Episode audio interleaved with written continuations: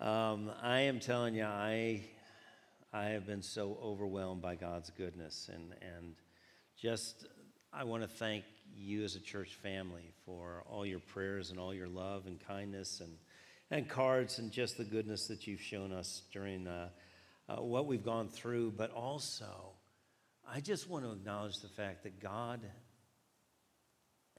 is so gracious and so generous to us here. In the last 5 weeks, we've heard awesome, amazing, insightful, inspiring, challenging messages from God through Judy Alvarez, through Dave Parker Jr., through Dennis Sandberg, through Mark Kohlbrunner and Jeremy Roberts. And I'm telling you, I have sat and watched these and been so blessed. And I have to tell you, I knew this day was approaching, and I began to get very, very nervous, which I always have been nervous, but not doing this for a while, the nerves started to come back. But then listening to the messages, I said, God, this is amazing. This what you do through the vessels that present themselves to you to be used, to speak your word, the wisdom, the understanding, the encouragement that comes through that is just amazing. And I just want us to thank God for those that gave themselves to present the word of God during these last 5 weeks. I just thank God for them. And if you didn't hear them or didn't see them, I really encourage you to go and catch up, because, you know, God always builds. It may be different people that stand up here, but there's one that's behind it all, and that's God. Holy Spirit is the one that continues to bring a continuity to what is taught here, and it should be a continuity of what's taught worldwide, because it's the same Spirit of God. And he is the one that is guiding the church now. You know, Jesus is the head of the church, but Holy Spirit lives in us to lead us and guide us, and we need to be aware that that leading is so important.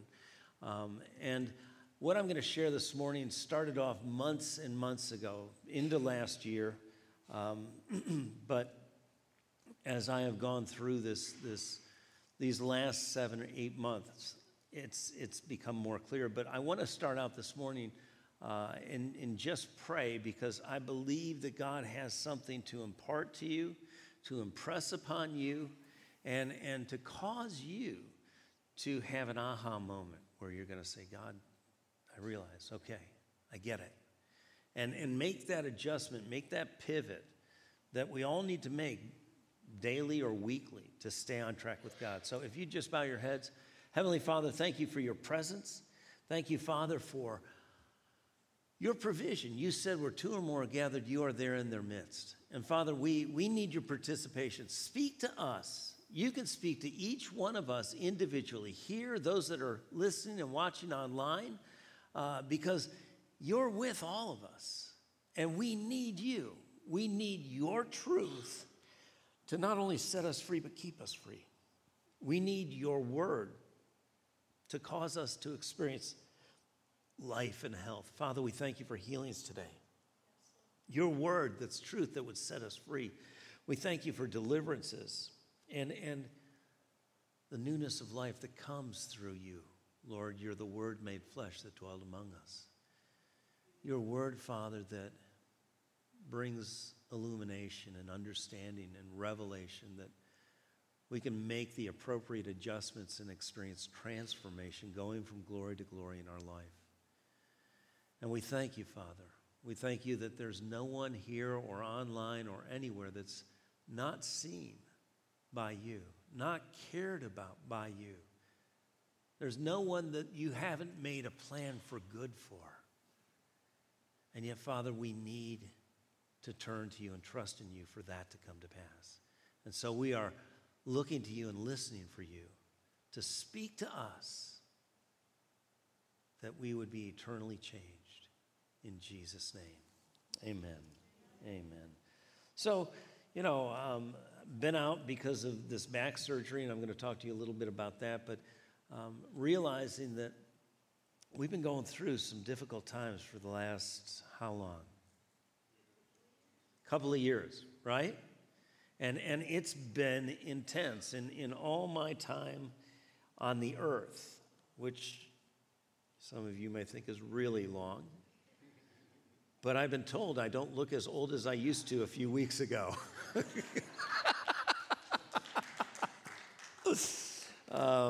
But I've never seen the challenges that the world has had and Christians.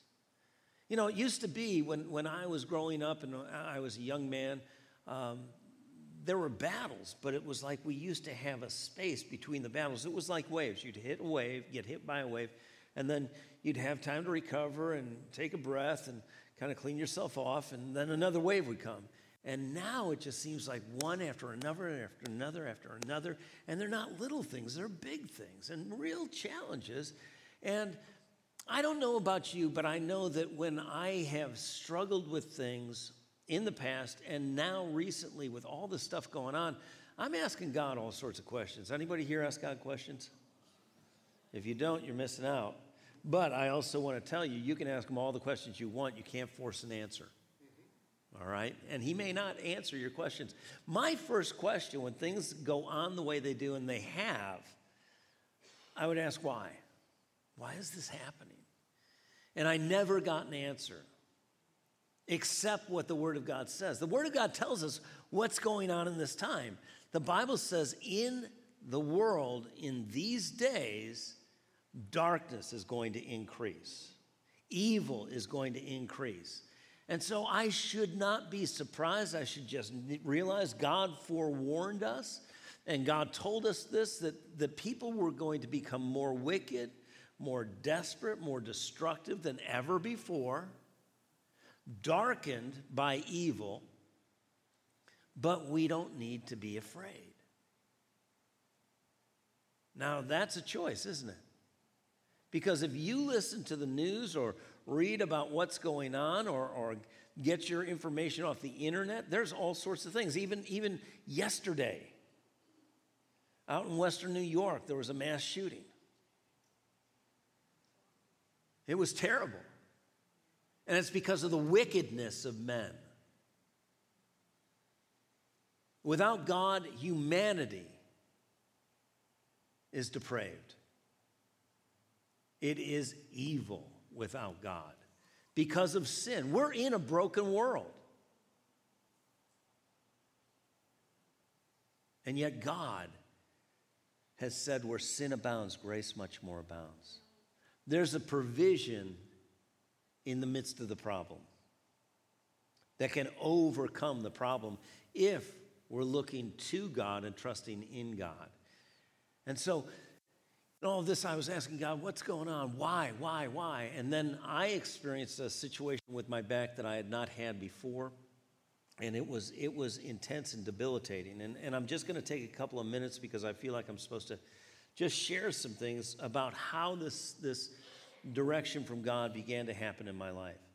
And so I had this problem. I went to the emergency room, and the emergency room doctor scared me. This was back when Debbie couldn't come to the emergency room. I went in there by myself. And I was in just debilitating pain. And the doctor walked in and he said, and he's a good doctor, and he said, Mr. Heck, we have called a neurosurgeon. He's not going to operate on you today, but you have to see him tomorrow. I mean, I've never had anybody say anything like that to me before. And fear came at me and wanted to grip me. And I had to make a decision. What am I going to do? You know, I can be overwhelmed by this fear and just terrified, or I can trust God. And so I didn't know how, but I knew who. I knew God was still with me. And so I went home and I shared with Debbie, and we did what we were told. We saw a doctor, and he gave us some information we hadn't had before about what was going on in my back. And he had a provision to be able to take care of the pain that was debilitating, and we had done that a couple of times. And long story short, it finally came to the place where he said, Mr. Heck, What we're doing for you is easing your pain. We're not taking care of the problem and the damage that's being done. And at this point, you need to have surgery. And we heard what he had to say, and the surgery that they were going to do was very invasive, very involved. They were going to put titanium rings in and take out discs and fuse vertebra and put rods in my spine. And they said, you're going to... Uh-oh. Okay. You're going to be in a back brace for 3 months, and you're going to be not doing much, and it's going to take a year for you to heal. And it's 3 months off before we can take you into surgery. All the time it's becoming more and more apparent that things are not going well. And I didn't realize it, and I apologize to you because I didn't realize I was doing my best to try and not show this, but it showed pretty clearly because people have said, man, your countenance has changed. You've gotten taller. And here I am thinking that I'm trying to keep this a secret, but because I didn't want to burden anybody. But I thank you for your prayers. And so we got this diagnosis and this plan of attack, and it seemed very overwhelming. And our oldest son, called, and we told him, and our youngest son, and they were praying, and our oldest son said, you know, I gave you a referral. You need to go to another doctor to get a second opinion. And I was very resistant. I just was being a hardhead. And my son called me on it, and Debbie got an appointment for a doctor that he had found through his work when he was working in Chicago, who said, this is the doctor you need to go to. And it was God's provision. And I was resisting. Do you believe this? I was resisting God's provision. Like we all do at times, because we think we know. And we want to be in faith. And it's not always faith. Sometimes it's foolishness. And so we went in and saw this doctor, and he was in Syracuse. And the doctor walked in the door, and I looked at him, and I thought I was going to have to start listing off what my medications were like he was an assistant. Because the guy was so young, I didn't even think he could drive. Debbie and I were like, but he said, Mr. Heck, I've reviewed all your films and the CT scans and the x-rays and the MRIs, and he said, I am confident that we do not have to do the major surgery that you are facing, and we can give you results that will be taking care of your issues. And he said, we're not going to go through your stomach, we're going to go through your back, and we're going to cut a piece out of your vertebra. And as soon as you're out of surgery, the leg that hasn't been working, hasn't been stable and holding you, will now be able to hold you. The pain that you've experienced in your back will be dramatically decreased. And it will only take you 6 weeks to start to feel like you're back to normal. I said, deal.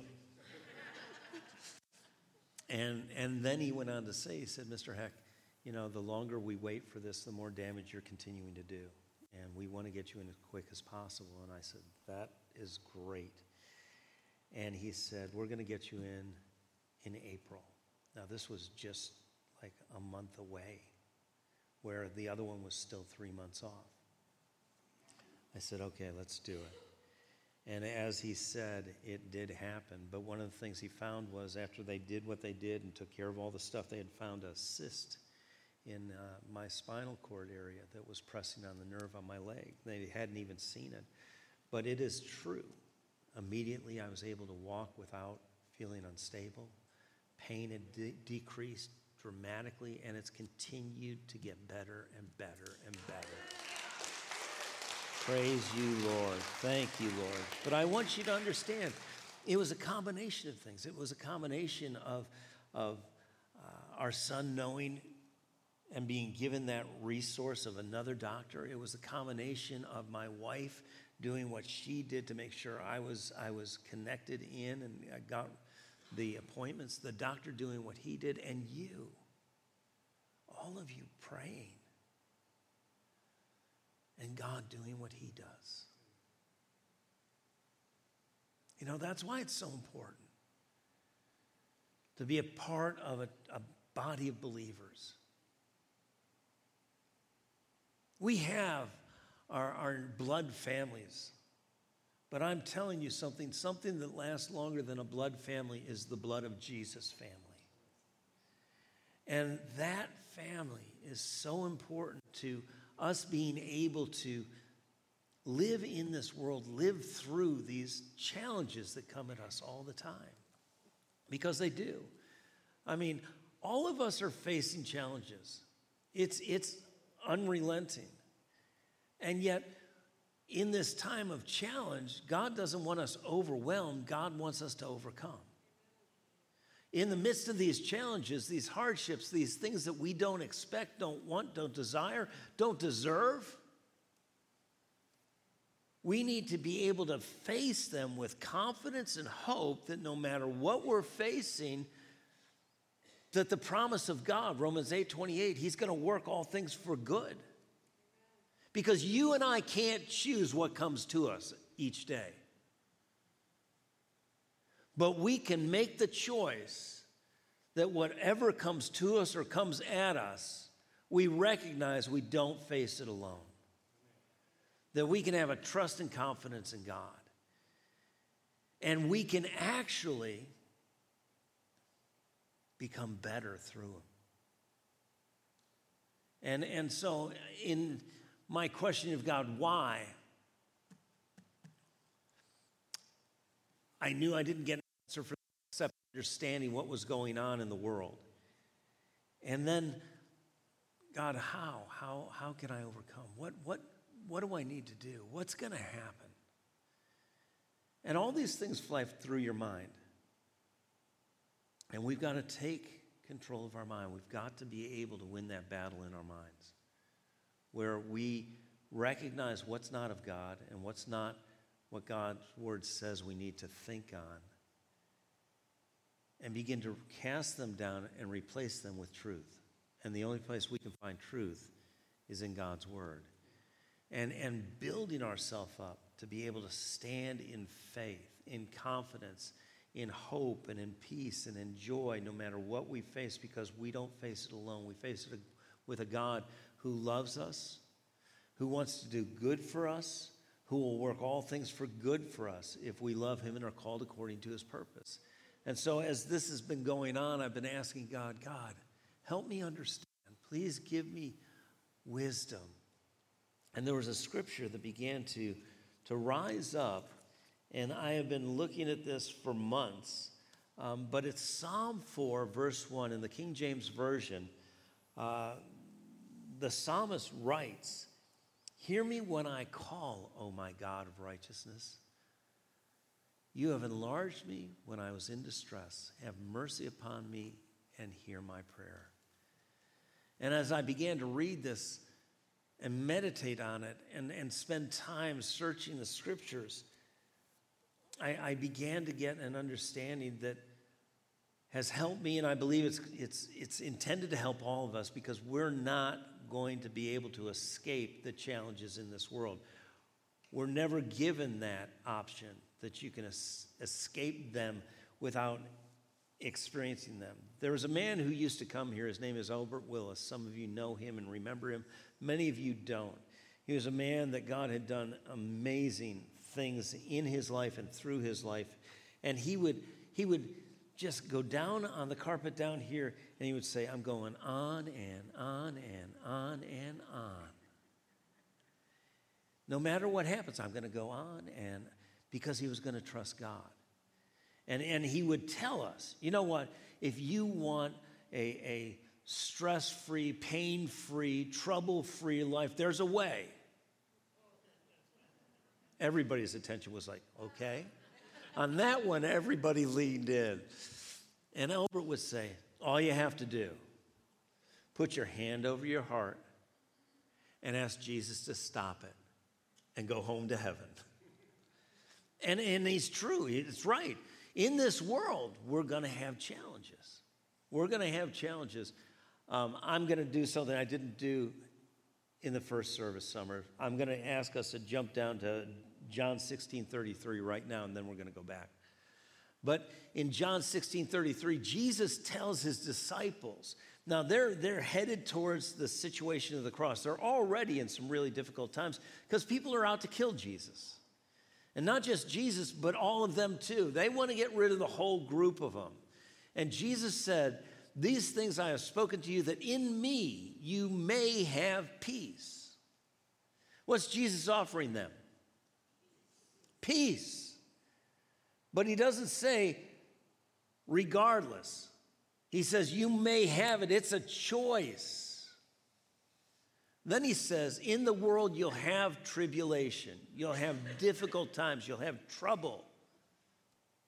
There's pain in this world. This is not heaven. This is a place that sin has taken and continues to take a toll in. But he says, be of good cheer. And tribulation, trouble, and cheerfulness don't go together in our natural way of thinking. But it can and it should as Christians. As not just followers of Jesus, but people who depend on and trust in, have faith in, and a great expectation of what God can do, we can have peace and joy in the midst of trouble. Not for the trouble, but in the midst of it. Because Jesus said, I've overcome the world.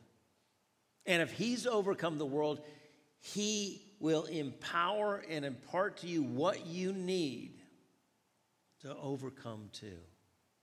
The Bible says that you are overwhelmingly more than conquerors. You are overcomers in all these things through Christ. And so when we face these things, and if we could go back to the first scripture, Summer, thank you. When it says that God has enlarged, that word enlarged means to broaden, to grow, to develop. And it infers to mature, to grow, that we would grow. God grows us when we are in distress. It doesn't say God distresses us, so we'll grow. How many of you know that God can't give bad things? Well, that doesn't sound very convincing. I will tell you, the Bible says, every good and perfect gift comes from God, in whom there's no variableness or shadow of change. What the scripture says is God can only give good because God is only good. It says every good and perfect gift comes from him, that he gives us everything that pertains to life and godliness. So God, in the midst of the distress, in the midst of the trouble, in the midst of this word, distress also means tribulation. Have you ever heard that word before? Have you heard it associated with any of the books of the Bible? Like the book of Revelation, where it talks about the great tribulation that's ahead of us. We're moving towards the time of great tribulation, great trouble, great pain, great sorrow in the earth as this whole thing is wrapped up and God deals finally, once and for all, with what's happened in this world and recreates the world. But the Bible also tells us that there are various perspectives on this, that before the tribulation, maybe the church is going to be removed, or some say in the middle of the tribulation or at the end of the tribulation. I personally believe, and the scriptures that I've found and I choose to hold on to, is before all this tribulation occurs, God's going to remove the church, all right? Because I just believe that's the way God is, and I believe that he reserves his wrath not for his children. But there are others that believe other ways, and I thought it was Stuart, but I'm not sure, Stuart Wintergrad, who's going to be with us in June. I thought he had said, you know, I'm a pantheist as far as all this end time stuff. And I was like, pantheist, that sounds kind of secular. What do you mean pantheist? Well, I believe it's all going to pan out. And you know what? I believe it's going to pan out too. I believe God's going to have his way in whatever way it is. It's the best, and he's going to fortify the church. If we have to go through it, we'll go through it in victory. If we're gone before, we're going to enjoy that. But whatever it is, God has the best plan. But knowing that in the midst of the time we're in right now, there's tribulation, there's trouble, there's sorrow, there is difficult times. And this says, in those times, when I was in those times, God enlarged me. God grew me. And so the truth of this is, we don't have to fear the difficult times. We don't have to hide from the difficult times. Too many times as Christians, what we're doing is we're living a life and we're kind of moving, but we're not moving forward with purpose and intention.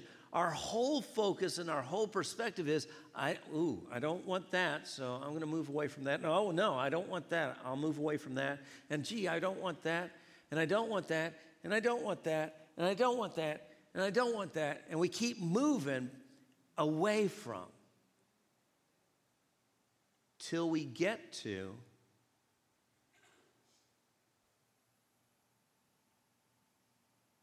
something that's immovable. Something that we get our back up against. And how many of you know when you get backed into something and you're trying to get away from something else, the fear ends up just skyrocketing. It compounds the problems. And that's why God never intends us to move in our lives away from things, but through them. And knowing that in this time of distress, this tribulation, this trouble, this difficulty, God is going to grow us. The world tells us that when we go through things, we're either going to get better or bitter. And God always has for us to get better, always grow, always develop, always become stronger, more confident, more assured. Because of what we just went through with God and what he showed us he was capable of doing and how faithful he is and how wise he is and how strong he is and how loving he is and how generous he is. And in that time, all of a sudden, we have more confidence than ever before. You know, these situations that we encounter by the enemy's design are to destroy us, to break us, to batter us. And God has said he's going to use everything and work it for good to better us if we love him and are called according to his purpose, to grow us, to develop us, to mature us. Because when that happens, people notice. You are not unique. None of us are unique in what we face in this world. But what God wants to be unique is how we face it and what comes from it. That when you face the same trouble that somebody else did, and they're watching you, and they know you, and they see, and all of a sudden you're not breaking down, you're not giving up, you're not melting down, you're not doing all those things. Or maybe we do have a meltdown, but we don't stay down. Because we look at our God and we know our God, with our God, everything is possible. There's nothing that is impossible for our God. And we begin to rise up in this confident expectation, this hope of the God of hope, to bring us into something better than we could ever imagine or dream, because that's what God does. The Bible says God will do exceeding abundantly above all you can ask or think. That the things he's prepared for us who love him are beyond our comprehension, and yet he's going to bring us into it if we'll just believe him and follow. But in these difficult times, we can grow. We can grow better. We can grow smarter. We can grow stronger. We can grow more secure. We can grow more confident. And how different is that than what we see in the general population of the world out there? because more and more people are losing hope. They're less secure. They're less stable than ever before. And that's why they need God. And that's why they need to see God in all of us. And that's why they need to see us going through things and growing through things. And that's part of what God's plan is, always to grow. You know, God loves us wherever we are. But God loves us too much to leave us there. God knows what he has for you that's beyond what you and I have on our radar, and yet he wants to bring us into it. But for that to happen, we have to trust him. We have to believe what we've never believed before, but we don't know what to believe, but we know who to believe. And we can believe him. We can believe in his word. We can believe in his character. We can believe that what he's done, he'll continue to do because he doesn't change. And that'll help us grow. And as we grow, we're going to begin to be that witness to the people around us that are so desperate and in need of seeing something good come out of something bad. And again, the Bible tells us in Psalms, many are the afflictions of the righteous. We can't avoid it. We're in this world, but we're not of this world. But we don't live a life of avoidance. We live a life of overcoming. Many are the afflictions of the righteous, but the Lord rescues us out of every one. Every one. And that's where we need to put forth our faith and believe. God, you said this. That settles it. And I'm choosing to believe it. So I know it's not done until I see what you said. Because God is never going to stop short of fulfilling his word. And so this growth, it's a process. Just like my healing's been a process, there have been different parts, and we've had to make some adjustments and be willing to go through some things that were not the most comfortable, not the most enjoyable at the moment, but just like now, there's still pain, and you have pain, you have challenges. But what is that pain doing? The pain I'm experiencing is the pain of healing. It's becoming less and less. That means I'm gaining. We all can gain. We can't avoid and gain. We have to go through and gain and trust God in it. But this growth, you know, just like anything, if we're going to grow, there has to be an intentionality of it. We have to be intentional and choose to do something that we haven't been doing. Do you grow just because?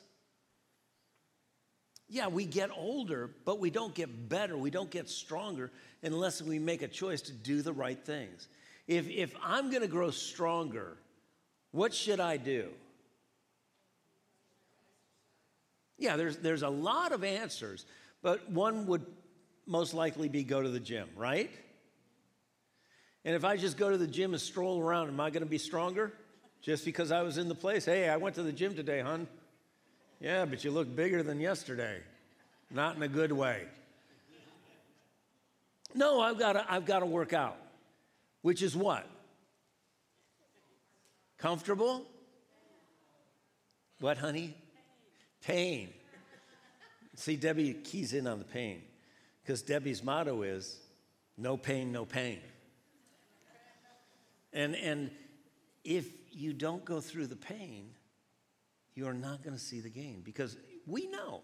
You haven't been walking, you go out and walk. You haven't been swimming, you go out and swim. You haven't been biking, you go out and bike.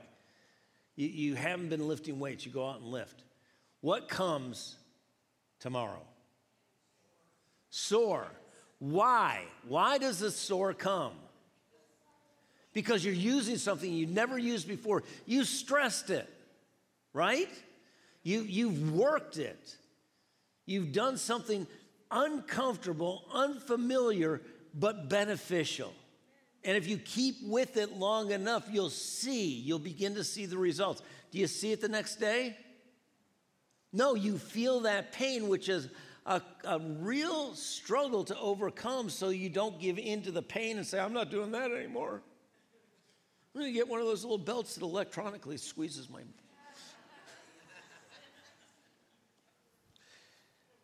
No, it's understanding that pain is for gain. You're going to gain, and what you're going to gain is going to be well worth the pain that you go through.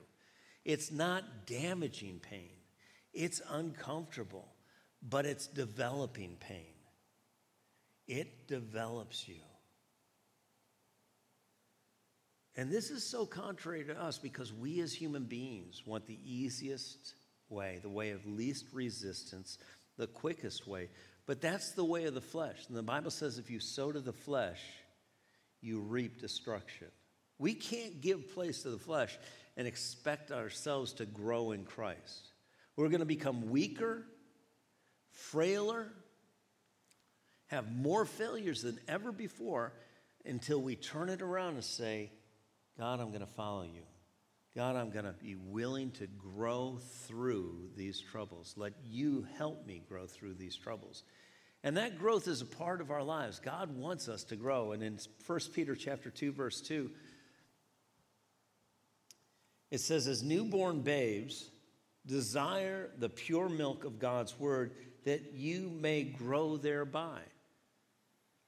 The word of God is related and there are a couple of word pictures. One of them is milk. And then as we grow older and more capable, it's meat. You don't feed meat to babies, do you? Thank you, Kalani. Because they can't handle it. It's detrimental to them, but they need the milk. I was at Debbie and I were at a birthday for a one-year-old yesterday.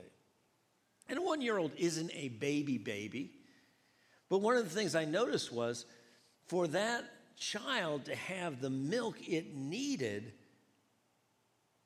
the child didn't go over to the refrige and pull out a jar of milk and pour it into a glass and say, okay, I'm taken care of, I'm good. They had to hand a sippy cup to that child, and that child then had to choose to lift it up and drink it. And if the parents drank the cup of milk for the child, what benefit would the child have? I know, obvious question, but I'm asking it because there's a part that child has to do as much as the parents do so much up to a point. God does so much up to a point, but there's a part you and I have to do. This says, as newborn babes, we have to desire the pure milk of the word. We have the word in this country like very few countries do. And yet, many Christians remain in baby stages of their Christianity because they're not drinking their milk. And when I say that, when you come here or you read a book that's a Christian book or the Bible or get a DVD or whatever, if you don't consume that and allow that to do work in you, then you're going to stay in those baby stages. You're going to chronologically grow older. I've been a Christian for 30 years, but you're still a baby. And what's the difference between a baby and a full-grown adult? It's massive. But they all have the same bones, they have the same muscles, they have the same everything. One hasn't developed, the other one has. One is totally dependent on everybody else. The other one can help everybody else. And so it's not how long you've been a Christian, it's how have you grown? How have you developed? How have you matured? Have you moved from consumer to contributor, or is it all about you? Because it's time that we continue to grow. We've got to grow out of baby stages. We need to learn how to get strong in God and begin to be able to do what somebody else used to do for us. Somebody else used to pray for us. Now we pray for us. And somebody else used to pray, you know, and do these things, and now we're learning how to do it. And then we grow from learning how to do it ourselves for ourselves. We learn how to do it ourselves for somebody else. Because that's when the blessing really kicks in. I know we're blessed when we pray and we see our prayers answered, but you're going to be so much more blessed when you pray for somebody else and see that prayer answered for them. It's an amazing thing. 2 Peter 3:18 says, grow, again, grow in the grace and knowledge of our Lord and Savior, Jesus Christ. Grow in the grace and knowledge. How do you grow in knowledge? Yeah, you study. Our society in America, we are huge on education. And you can't do it alone. You can't do it on your own. Even homeschooling, it takes somebody beyond where the children are to be able to input to them so that they can grow. And we need to grow in knowledge, the knowledge of God. It's not just a self-help, I'll do it myself thing. We need each other. And it's a process. You know, if we're prideful, unteachable, we can sit in services, we can go to all the seminars, we can get all the books, we can get all the CDs and the DVDs. We can watch whatever we want to watch online, and we'll still be babies. Because it's all about us. Or we can begin to take in, develop that, and begin to give out, and begin to mature and produce what God has for us to produce. And one of the things God has for us to produce is fruit. But we're to grow in grace and knowledge. Who does grace come to? The humble. God gives grace to the humble. And that's part of us developing. Humility is the opposite of pride. And when we grow in humility. And in the kingdom of God, we grow down more humble. In the kingdom of the world, we grow more prideful. Do you know that there's an example in the Word of God about the last days and how in the last days, the angels are going to come and harvest those that are left on the earth. And they liken them to two things. One is a shaft of wheat. And God's people are at times related to wheat. And then there are the people that have turned away from God, not doing anything with God. They're called the tares. And it talks about, there's a parable where Jesus teaches in how a man planted a field of wheat. And an evil person came at night and sowed tares among the wheat, weeds among the wheat. And when they started to see it happening, they said, should we go and pull up the tares? And he said, no. Let the weeds, the tares, grow up with the wheat. And then at the time of harvest, take out the tares and separate the wheat. And you know, it's so easy at that point. Back then, they didn't have all the mechanisms that we have.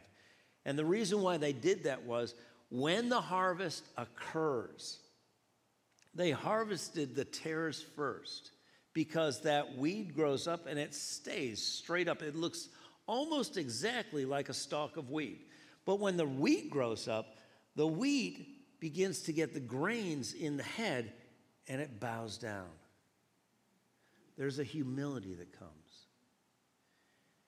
And with the tares, the weeds sticking straight up, it's an easy do to separate them. You know, God wants us to walk in humility. When we walk in humility, we grow because grace abounds to us and knowledge abounds to us. And in Ephesians chapter 4, verse 15, it says, but speaking the truth in love, you may grow up in all things into him who is the head, Christ. Speaking the truth in love. That's what causes us to grow. And we need to grow. If we're growing in anything other than truth, we're not growing in the right direction. How many of you know you can grow in a good way or in a bad way? It depends. It's all in what we choose. We can have a diet of all the information that the world has for us. And I'm going to tell you right now, you will not grow in godliness. You will not grow in a way that will cause you to become stronger and better through the trials that you face. Or we can grow in the Word, in our relationship and dependence on God, our trust in God, in our knowing who God is, His character and His nature, and become ever more confident and settled that no matter what we face, greater is He that's in us than he that's in the world. That God is with us to cause us to overcome and be more than conquerors in all things. But we may grow up, as speaking in the truth and love, grow up in all things into Him who is the head. Christ is the head of the church. We're the body. Any body part that isn't truly connected to the head, what happens when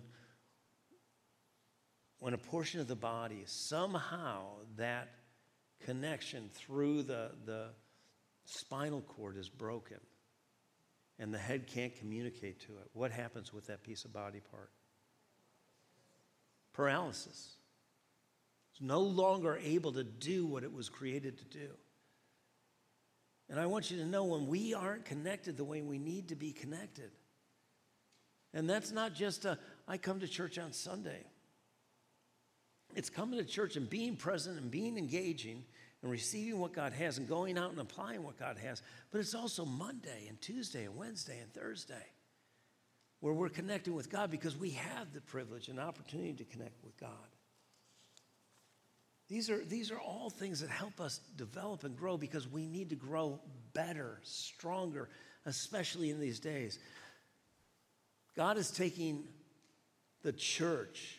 In the midst of the darkness getting darker, what is happening with the church? What is God doing with the church? He's taking the church from glory to glory. And for that to happen, there's got to be growth.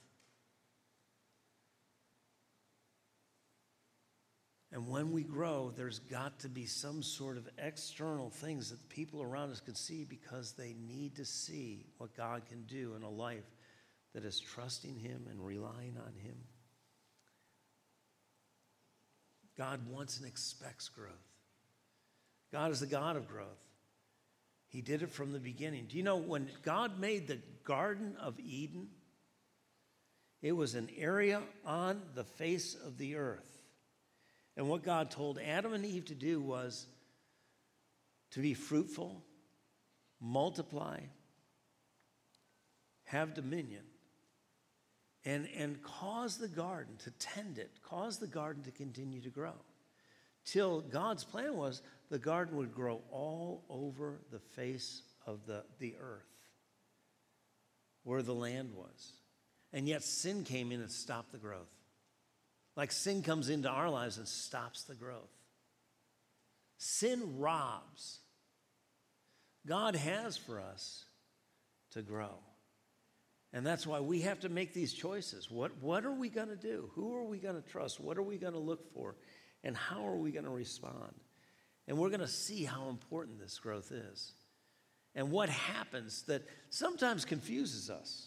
We're like, you know, I've been trusting you, God, but it seems like all I have is trouble upon trouble, pain upon pain. And yet the pain isn't the destructive pain. There is a pain. There is a mechanism that God at times uses in the midst of those difficult times to cause us to grow. We can choose to grow. I want you to know, the most important freedom you have is your freedom of choice.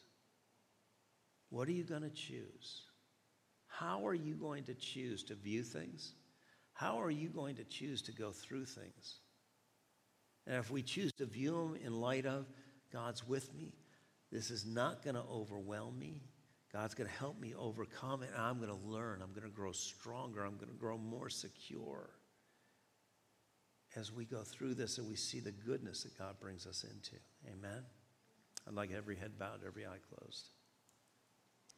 But it's in this, again, it requires choice. It's not something that just happens automatically. It's a result of choices that we have. The choices of who am I depending on? What am I trusting in? You see, we grow up trusting in ourselves. We sometimes trust in others until we get hurt or disenchanted with how people treat us. And then we kind of shut down and we kind of go on our own. But God's always been there. God's the only one that has always wanted the best for you and could do more than anybody else could. And yet until we turn to him and invite him to govern our lives and guide our lives and guard our lives, then it's up to us. And we don't do such a good job. But that's where God can do exceeding abundantly above all we can ask or think. And so today, if you're here and you've never trusted in Jesus, never turned your life over to him, never repented and said, God, forgive me, I've sinned. I recognize you died on the cross to pay the price for my sin, and today I receive that forgiveness. And you become this new creation in Christ. That's a beginning point to be able to grow into the fullness of what God has actually created you to be and to do. If that's you, if you've never done that, whether you're here in the sanctuary with us or you're online, I'm going to invite you to pray today. And you may say, well, I'm not sure I want to pray. Well, I'm going to tell you something. You're never going to have anything different than what you currently have in your life until you choose something different. And today, to make the choice to invite Jesus to be Lord of your life, for him to govern your life, to guide your life and to guard your life, then you're going to have to do that all yourself. And look at your track record. All of our track record shows we're incapable of doing the job that we want and so need. And so if that's you today, I invite you to pray with me. I'm going to invite all of us to pray together. But if that's you, you today are making a decision and a determination to receive Jesus as your Lord, with every head bowed, every eye closed, I just want you to raise your hand and say, that's me. That's me. Let's pray this prayer together. Heavenly Father, I thank you for your son, Jesus. Lord Jesus, I've sinned. I come to you today in need of a Savior. Thank you, Jesus, for dying on the cross to pay the price for my sin. Come into my life. Be Lord of my life. From this day forward, Lord Jesus, I am yours. You are mine. Thank you for saving me. In Jesus' name, amen, amen, amen.